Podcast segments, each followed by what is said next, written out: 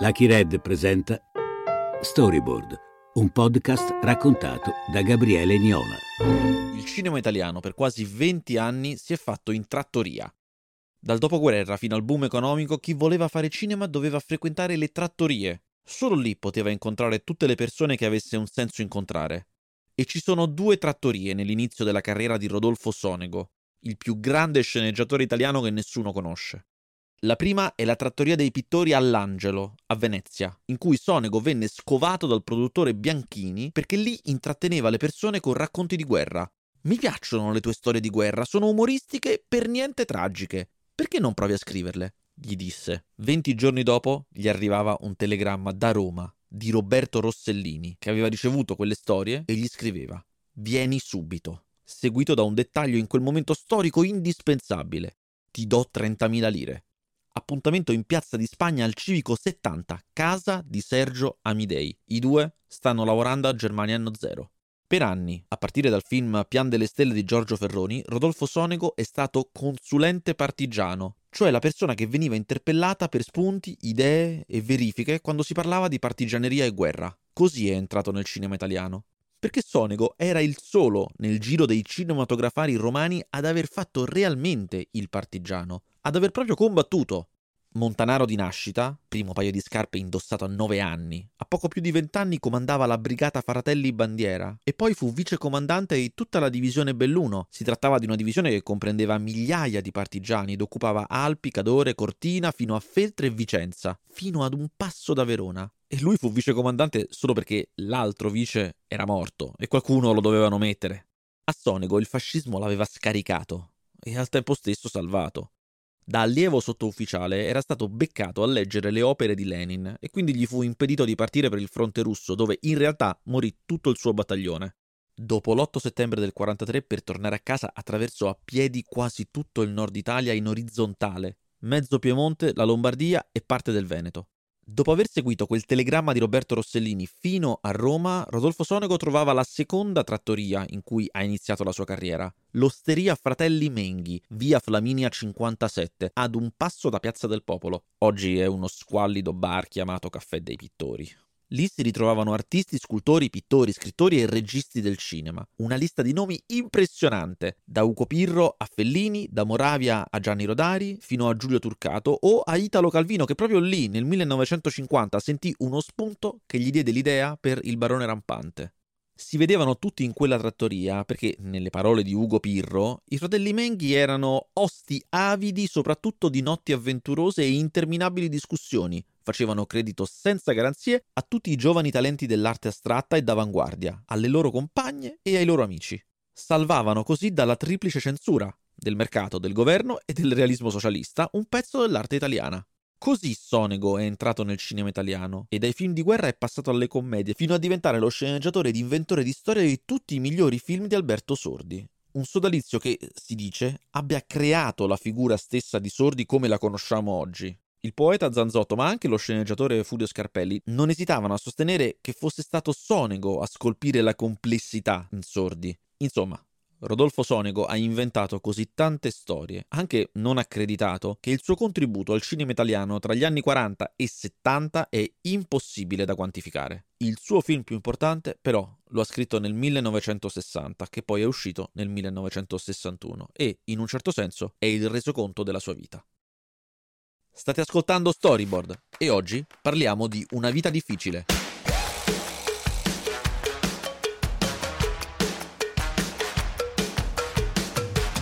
Nei primi dieci minuti di una vita difficile è esposto tutto quello che è necessario sapere con un'economia di dialoghi incredibile. Sui titoli di testa vediamo dei soldati nazisti irrompere in un luogo in cui si stampano volantini sovversivi. Li vediamo inseguire qualcuno, spari e una fuga nella notte che termina al mattino sulle sponde di un lago. Scende dalla barca Alberto Sordi e mentre si dirige in cerca di un riparo una scritta sul muro dice Via i tedeschi.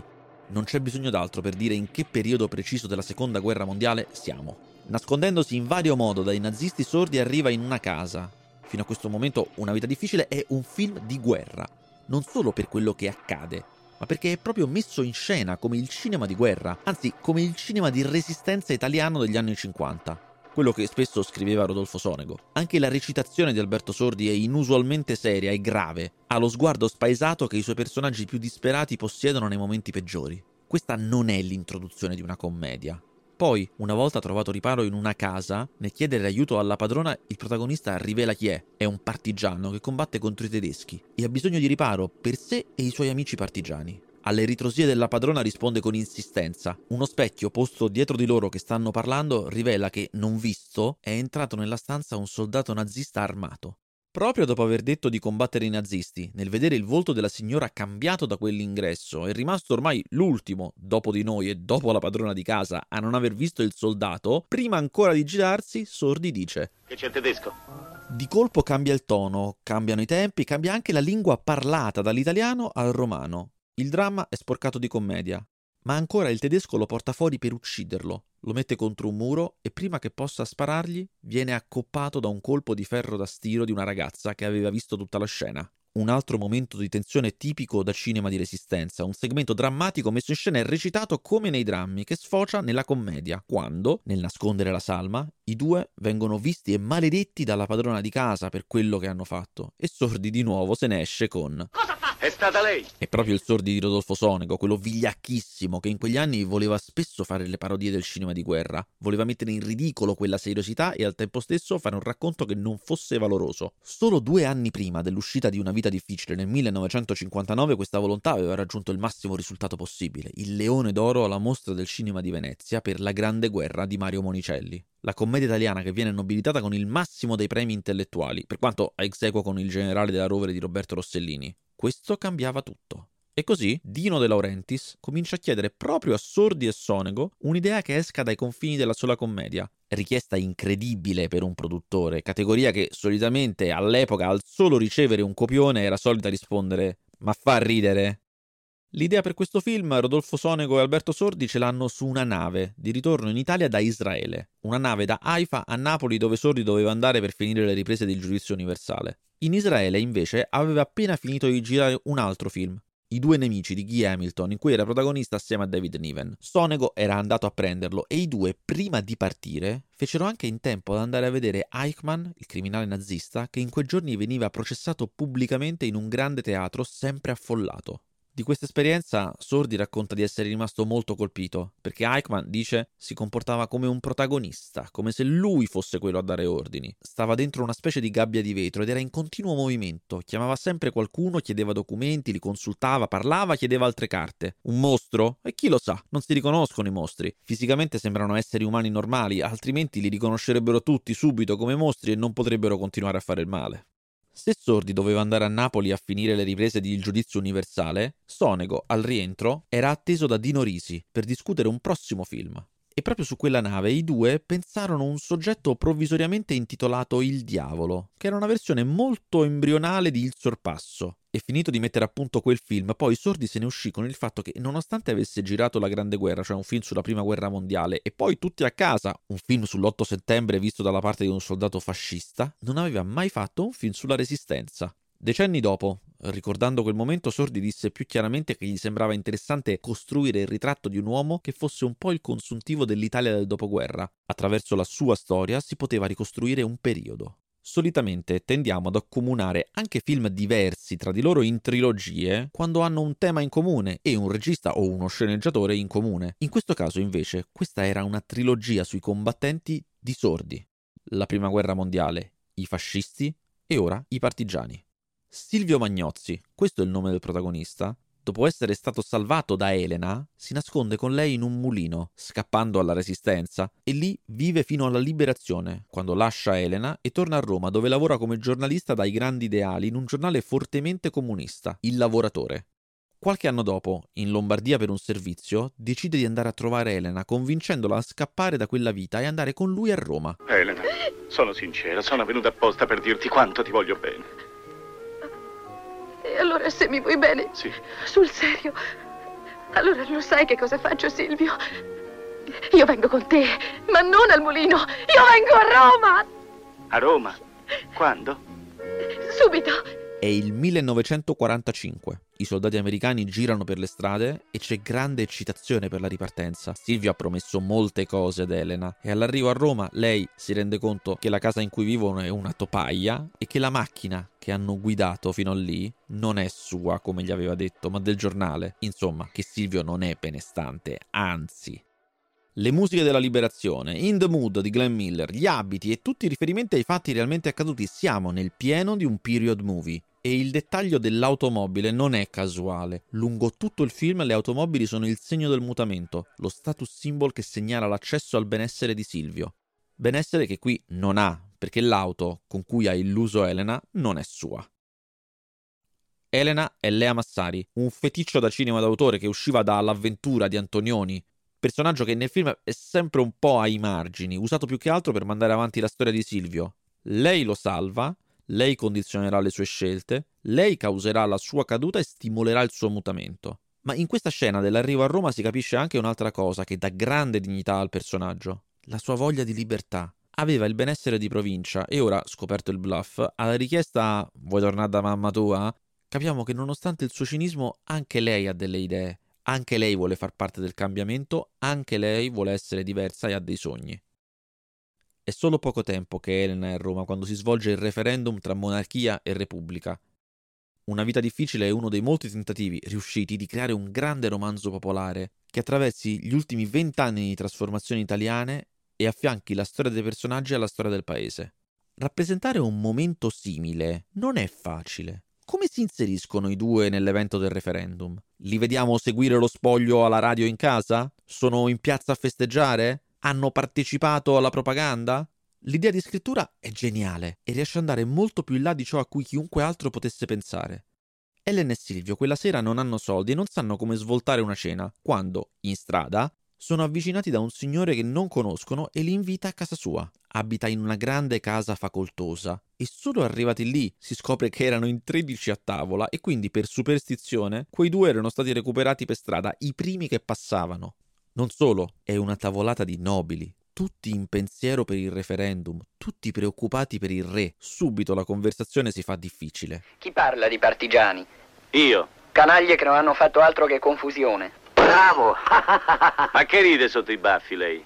Vogliamo parlare seriamente su questo argomento? Silvio, ma di che vuoi parlare? Siamo ospiti, stiamo per mangiare. Mentre si serve il primo, dalla radio arriva il risultato e getta i padroni di casa nella disperazione. Nessuno ha più voglia di mangiare tranne Silvio e Elena, entusiasti che finiscono per fare una cena da re, serviti a champagne, festeggiando così la fine della monarchia e la nascita della Repubblica. È l'espressione più compiuta delle promesse di quell'epoca. Due poveri che sentono per un attimo che tutto sta per cambiare e in quella notte di mutamento vedono intorno a sé possibilità eccezionali. Letteralmente mangiano con i soldi dei ricchi. Ma non solo ciò che è dentro di loro, la felicità e l'entusiasmo, è rappresentato dallo sfarzo e dall'abbondanza che li circonda in quel momento. Attenzione, vi leggiamo il comunicato ufficiale sui risultati del referendum popolare monarchia-repubblica. Ma che fa?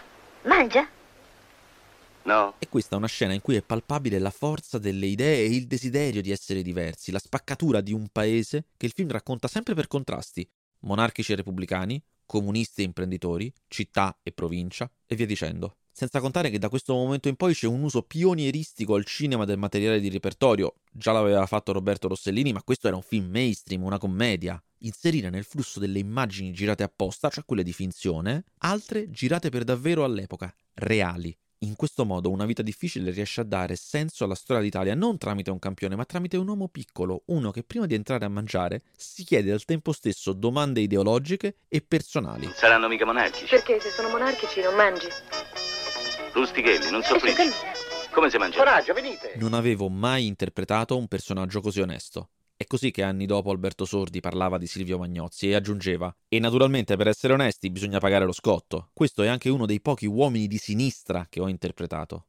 Tra le molte idee di una vita difficile, infatti, c'era anche quella di ribaltare Alberto Sordi, il quale, lungo gli anni 50, aveva iniziato con film smaccatamente comici, se non proprio demenziali, alternando poi altri come Piccola Posta o Un giorno in pratura, fino ai Vitelloni e poi tutti a casa. Per l'appunto, però, non aveva mai interpretato un uomo di ideali, uno onesto e progressista.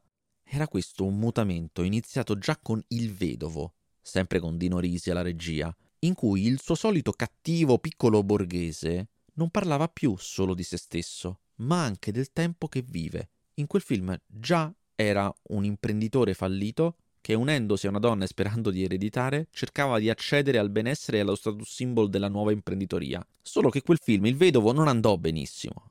I tempi erano cambiati. Il cinema si era accorto del boom economico e di come stava cambiando il paese. Vittorio De Sica sarebbe uscito in sala solo due anni dopo una vita difficile con Il Boom, sempre con Alberto Sordi. Ma mai ci sarebbe potuto essere quel film senza questo. La storia, in un certo senso, di come si fosse arrivati dagli ideali e dalle speranze del dopoguerra fino a quel 1961, l'anno del centenario dell'Unità d'Italia, in cui il tasso di sviluppo economico era il secondo d'Europa dopo quello della Germania, l'anno in cui la sinistra arrivava ad avere le sue prime giunte, ad esempio nella Sicilia appena diventata statuto autonomo, e Ettore Bernabei iniziava il suo periodo di guida alla RAI con mandato da Fanfani. Intanto, sempre nel 1961, gli americani sbarcavano nella Baia dei Porci e a Berlino veniva eretto il muro.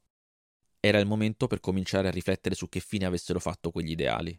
Negli anni della ricostruzione Silvio Magnozzi è un giornalista integerrimo, non guarda in faccia a nessuno e denuncia i potenti, così tanto che ad un certo punto un potente industriale lo fa convocare nella sua villa, perché nel suo giornale ha letto che lui pubblicherà un resoconto con tanto di nomi di personalità italiane che hanno portato all'estero i loro soldi. Lo vuole corrompere e gli propone moltissimi soldi, 5 milioni di lire invece delle 5.000 lire della paga che avrebbe per quell'articolo. Ma non solo, gli propone proprio un futuro, un lavoro importante, e poi anche film, romanzi e tutto quel che vuole scrivere, visto che lui possiede casa editrice e società di produzione. Gli propone anche della terra. Ha figli? No, per fortuna. Ah, sì, uno in viaggio. Complimenti. Ah, sa che cosa faccio allora? Io le offro due ettari di terreno fabbricabile intestati a suo figlio. Oggi il terreno non vale niente, ma tra dieci anni sarà una fortuna e suo figlio sarà ricco. Eh? Magnozzi. Questo industriale, interpretato da Claudio Gora, era in realtà ispirato a Rizzoli. E lo era così tanto in maniera così evidente che una volta uscito il film fu lo stesso Rizzoli, essendosi riconosciuto, a chiedere infastidito a Risi: Ma perché mi fai buttare in piscina alla fine? Silvio Magnozzi però rifiuta questi soldi che l'editore gli vorrebbe dare per passare sopra alle sue idee, nonostante Sordi non volesse questo rifiuto. Per lui Magnozzi doveva prenderli. Gli sembrava impensabile che una persona in quelle condizioni non prendesse quei soldi. Si era fissato così tanto da arrivare ad un impasse con la produzione. Non la voleva girare questa scena. Fu necessario mandare a prendere Sonico con una macchina della produzione per arrivare sul set e discuterne con Sordi, il quale gli diceva proprio E dai, Rodò, fammi piasti sordi, ma che te frega se Magnozzi prende i soldi? In realtà questo essere di traverso del personaggio era fondamentale. Ad un certo punto, durante la lavorazione del film, si era anche pensato a Mastroianni come protagonista, ma la ragione per la quale non fu scelto è proprio questa. Se fosse stato interpretato da Mastroianni, infatti, Silvio Magnozzi avrebbe certamente avuto un po' delle note di conformismo, là dove Sordi invece era perfetto per essere la persona che si mette di traverso. E questa era la storia una persona che sta sempre di traverso, dunque non poteva prendere quei soldi e di fatto non li prende. La vita di Silvio in questo dopoguerra della ricostruzione non va bene. La sua integrità e i suoi ideali gli chiudono molte porte in faccia. E il lavoro da giornalista non basta. Finirà anche in galera per aver partecipato alle sommosse durante il funerale di Togliatti. Dalla galera scriverà ad Elena e preparerà un romanzo sulla sua vita intitolato proprio Una vita difficile. Una volta uscito cercherà di piazzarlo con scarsissimi risultati, mentre Elena lo esorta a laurearsi in architettura, cosa che non gli riuscirà, e desidera usare la raccomandazione che sua madre potrebbe ottenere per avere un bel posto fisso a Cantù. Silvio non vuole nulla di tutto questo e una sera, ubriaco, volano parole forti che fanno scappare via Elena. Due anni dopo lo ritroviamo ancora intento a cercare di vendere il proprio romanzo, prima ad un editore. Qua c'è un chiaro invito alla diserzione, c'è il vilipendio delle forze armate, offese all'esercito. Ma esercito fascista. E va bene, ma sempre esercito è, offese alla magistratura, critica al sistema carcerario e infine offese alla religione. Qua il signor Magnotti deve tagliare tutto. No, io non taglio niente. Piuttosto io sono pronta da rischiare. Lei è pronta a fare altrettanto? Io no, caro Magnozzi. E dopo l'editoria tocca al cinema. Buongiorno, permette Blasetti. Forza buongiorno, sì. Sono Silvio Magnozzi, ricorda? Sì, sì. Buonanotte con quei cavalli, eh? Le ho mandato un romanzo, Una vita difficile, lo ha letto. Grazie. Ah, la vita difficile, ho capito, sì, bello, bello, bravo. Anche la Mangono lo ha letto e se lei Blasetti è d'accordo a dirigere il film io potrei firmare il contratto. Oh, Blasetti. quei cavalli! Lei mi fa firmare il contratto, mi danno un piccolo anticipo, io ne ho Io bisogno. sono sempre d'accordo di fare un film polemico, ma lei ha dimenticato. Vai un po' più su. Ha dimenticato, ha capito, ha dimenticato la censura. La censura? Eh già, la censura. Scusi, Blasetti, non può venire giù, ne parliamo cinque minuti con calma. Scusi. Senta, mi faccia un piacere, mi aspetti al bar, che io devo lavorare. Queste scene di set sono state effettivamente girate a Cinecittà. Fu messo in piedi per l'occasione un finto film colossal e compaiono il vero Alessandro Blasetti, regista di sistema e per l'appunto di grandi colossal, intento infatti a una produzione sull'antica Roma, e anche Vittorio Gasman e Silvana Mangano nella parte di se stessi, importunati da Silvio Magnozzi con la sua sceneggiatura non sono comparse casuali, è product placement. La produzione De Laurentiis infatti aveva sotto contratto sia la Mangano che Gasman, erano i loro attori e questo passaggio nella parte proprio dei grandi attori rappresentanti del cinema italiano era pura pubblicità. Ma non solo, sono anche un po' riferimenti stoccate al cinema del proprio tempo che spesso compaiono nei film di Dino Risi. In Il sorpasso Gasman prende in giro Antonioni, i suoi film e la sua passione per le auto, per esempio. Risi all'epoca aveva 40 anni, era nel cinema da 17 anni, dopo essere stato per breve periodo critico cinematografico e aver girato diversi corti e documentari, ma soprattutto dopo aver abbandonato una carriera nella medicina, inseguita solo perché il padre era medico e per far contenta la madre. Tino Risi si era laureato in psichiatria con una tesi sulla avitaminosi A dell'occhio, per la quale era stato anche sei mesi al lavoro in un manicomio. In realtà, da regista avrebbe girato alcuni dei film che più hanno cambiato il linguaggio del cinema e che, visti oggi, meglio raccontano il periodo di cambiamento del nostro paese. A Dino Risi, come al produttore Dino De Laurentiis, quell'idea di una vita difficile, quando Sordi e Sonego gliela comunicarono, piacque subito. Non ci furono difficoltà, sembrava perfetta a tutti, e perfetta lo era, questa storia di un uomo le cui convinzioni sono incrinate sempre di più. Mollato da Elena, nonostante un figlio, trascurato dagli editori, Silvio scopre che la moglie ha un altro uomo. A pranzo con suo figlio piccolo cerca di raccogliere informazioni su questa storia, sull'uomo con cui la madre esce e in risposta dal bambino avrà solo il fatto che questo amante ha una grande macchina. Di nuovo, le auto come simbolo dello status. Senti, Paolino, conosci quel signore che esce il sabato con la mamma? Sì, è uno di Luca. Ha una bella macchina, una Mercedes bianca. Stufa di rimanere al palo con qualcuno che non vuole cogliere il rampante benessere, Elena ora sta con una persona abbiente. Recatosi a Viareggio per riconquistarla, Silvio sarà respinto. Dino Risi con un tocco da grande regista ci fa anche notare come Elena vede i buchi nelle sue scarpe. E Silvio non farà che rendersi ridicolo, umiliato dal potere economico e messo ai margini nell'Italia della ricostruzione. Ubriaco in quella notte finirà a sputare alle auto che passano sul lungomare di Viareggio. Questo è il vero finale del film. Prima ancora della chiusa vera e propria, più consolatoria, questo momento amarissimo è il punto in cui la parabola si chiude. Un finale come quello dei film di Chaplin, in cui il protagonista va via verso l'orizzonte, solo ribaltato, in cui sono le auto, il simbolo del benessere lungo tutto il film, che vanno via. Il protagonista rimane fermo ad insultarle e sputare. Hitler, siete turisti? Cosa venite a fare qui? Non c'è niente da vedere, è tutto uno schifo. Non visitate l'Italia, statevene a casa vostra che è meglio.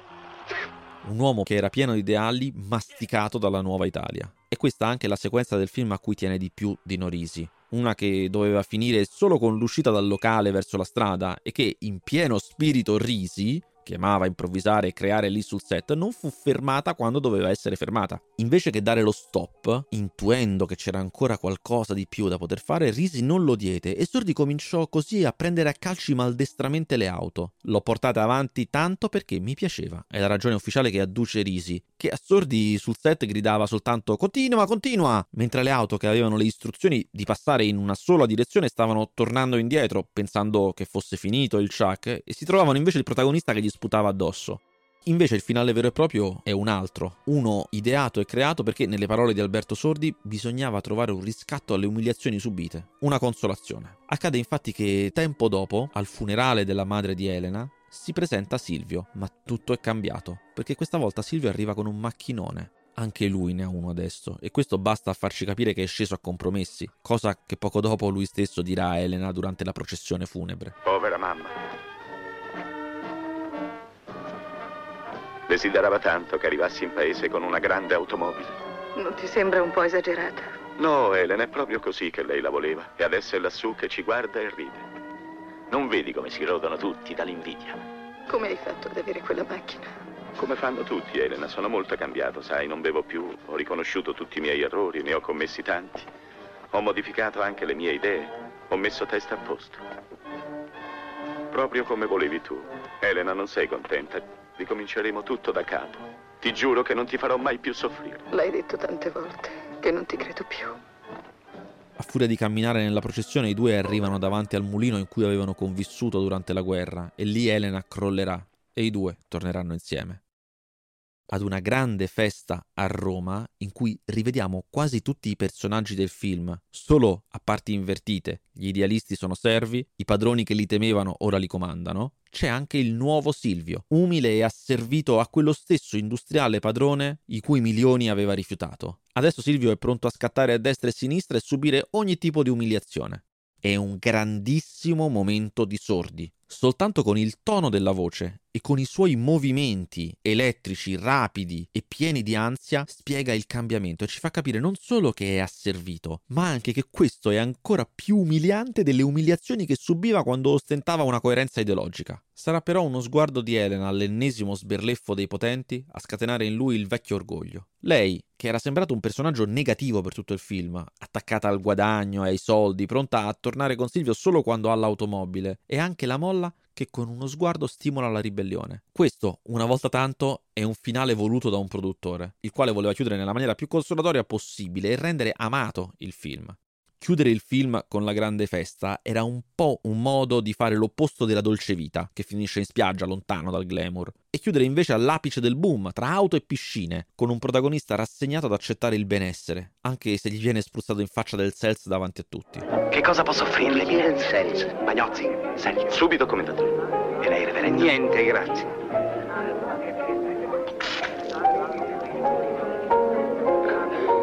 Questi ordigni non funzionano mai. Ma insomma, Magnozzi, lei non sa nemmeno usare il Sels. Ma non funziona, commendatore. Lo vede che funziona, Magnozzi? Non si meravigli, Eminenta. Dopo il lavoro io e i miei collaboratori ridiventiamo ragazzi. Per non lasciare il pubblico con quest'ultima umiliazione, invece, fu scritta lì per lì al volo e sul set da Dino Risi un altro momento ancora, che poi è la singola scena più nota di tutto Una vita difficile e, come dice il critico Mario Sesti, probabilmente lo schiaffo più famoso di tutto il cinema italiano, quasi una prefigurazione delle timide ribellioni di Fantozzi. Silvio, spronato da uno sguardo di pietà di Elena, non ce la fa più. Raggiunge l'industriale, cioè Rizzoli, a bordo piscina, scosta il cardinale con cui sta parlando, e secondo Sordi è proprio questo gesto di dare la spintarella al cardinale che dà grande goduria alla scena, e gli rifila uno schiaffone che lo fa finire in piscina. Ecco, qui intorno alla piscina organizzerei il grande pranzo per i bambini poveri. Laggiù un piccolo Luna Park, nell'interno un Permette, Eminenza?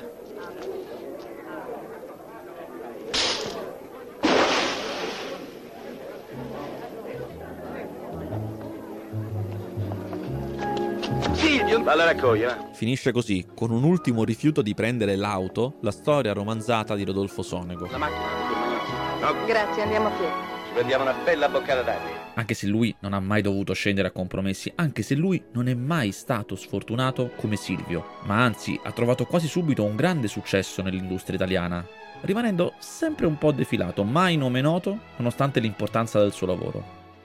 Ad essere vera è la storia degli ideali di un paese. Come sempre nella commedia italiana di quegli anni ciò che conta è la maniera in cui gli esseri umani sono metafore del paese, delle sue divisioni, delle sue tensioni. Ad essere vero è il rapporto con la guerra e la resistenza.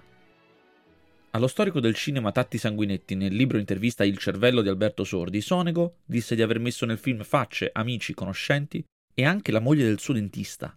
Del resto, tra gli aristocratici con cui scena Silvio la notte del referendum, c'erano veri principi e vere principesse. E soprattutto nel film c'era un vero nazista. Una vita difficile è anche la conclusione di una ideale trilogia bellica di Alberto Sordi.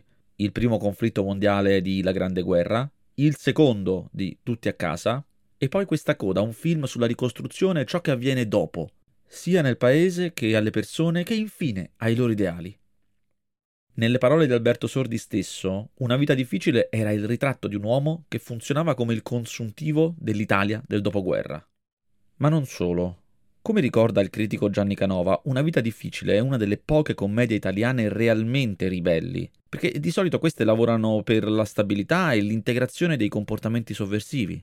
Accettano la libertà sessuale, ma solo se è accompagnata da un'esibizione di virtù. Cantano le lodi della ribellione all'autorità, ma solo se poi ne viene riconosciuta l'autorevolezza. La commedia italiana è insomma una fabbrica di modelli di adeguamento e accettazione delle norme sociali. Silvio Magnozzi, invece, nuota controcorrente fino alla fine e viene escluso dalla società del benessere rampante perché il suo modello di comportamento non si può integrare in nessuna maniera. Come detto, invece, il suo alter ego reale, Rodolfo Sonego, ebbe decisamente più fortuna, anche se poi i suoi contemporanei non lo capirono mai, e anche lui a suo modo non si integrò molto nello scenario intellettuale dell'epoca. Quello che non veniva capito era come una persona del suo calibro si fosse legata così tanto ad un commediante come Alberto Sordi. Andrea Zanzotto, il poeta, non riuscì mai a capacitarsi del fatto che per tutta la vita Sonego avesse sagomato e risagomato una figura che lui definiva monocorde, come per l'appunto quella di Sordi. Furio Scarpelli addirittura disse che Sonego aveva sprecato un talento da scrittore e che Sordi su quel talento ci fosse passato come un ferro da stiro su una mosca. La ragione di queste avversità sta proprio in quello spirito ribelle e fuori dagli schemi, in un'epoca in cui bastava pochissimo per essere fuori dagli schemi.